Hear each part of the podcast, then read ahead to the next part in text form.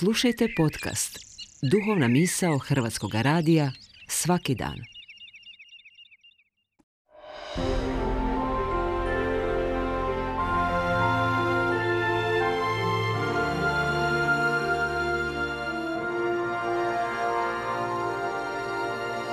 Duhovna misao. Urednica je Blaženka Jančić.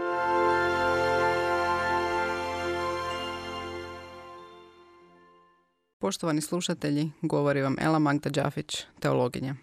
Smiju li vjernici biti loše? Osjećate se izgubljeno, izgubiti nadu? Ova se pitanja možda čini absurdna, jer se čini da je odgovor očit, pa da naravno smiju. No je li to u praksi stvarno tako? Postoji jedna lijepa himna koja kaže Kad mir poput rijeke me okružuje, kad udari bura ili grom, u dobru i zlu ću se radovati. Dobro mi je u gospodu mom. Puno kršćanskih pjesama, stihova i fraza prenose tu poruku. I ona zaista je moćna poruka. No jesmo li iskreni ako kažemo da je baš uvijek tako?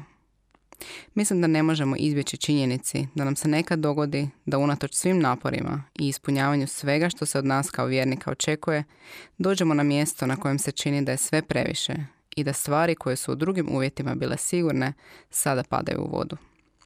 Nekad me iznenadi da je uopće upitno smijemo li se kao vjernici tako osjećati, s obzirom na velik broj biblijskih priča i psalama koje oslikavaju vrlo sirove osjećaje, tuge, jada, očaja, nemoći, pa čak i agresije i bijesa. To nisu osjećaje koje bi primarno možda željeli povezivati s vjerom u Krista ili sa samima sobom.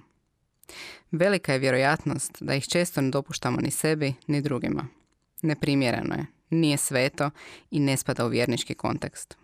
Istovremeno, Psalam 31, koji se pripisuje kralju Davidu, čovjeku po Božjem srcu, kaže ovako. Smiluj mi se Bože, u nevolji sam.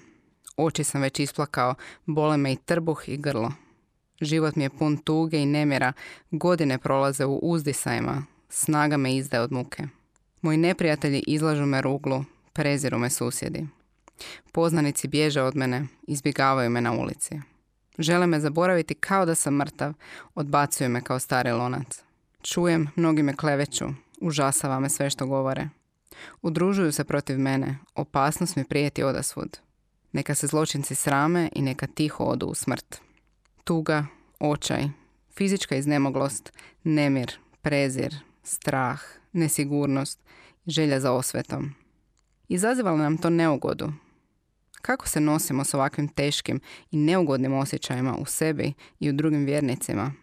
Zanimljivo je da, unatoč tome što naša crkvena kultura izbjegava ovakve osjećaje i na njih gleda negativno, Biblija nudi veliku količinu sadržaja koje prikazuju baš ova neugodna i neugledna ljudska stanja.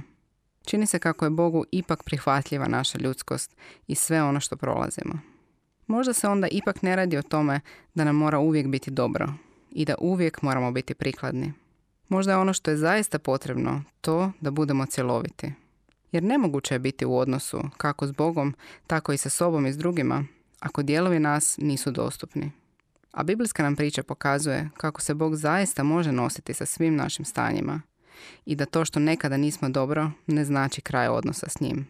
Baš naprotiv, produbljuje ga.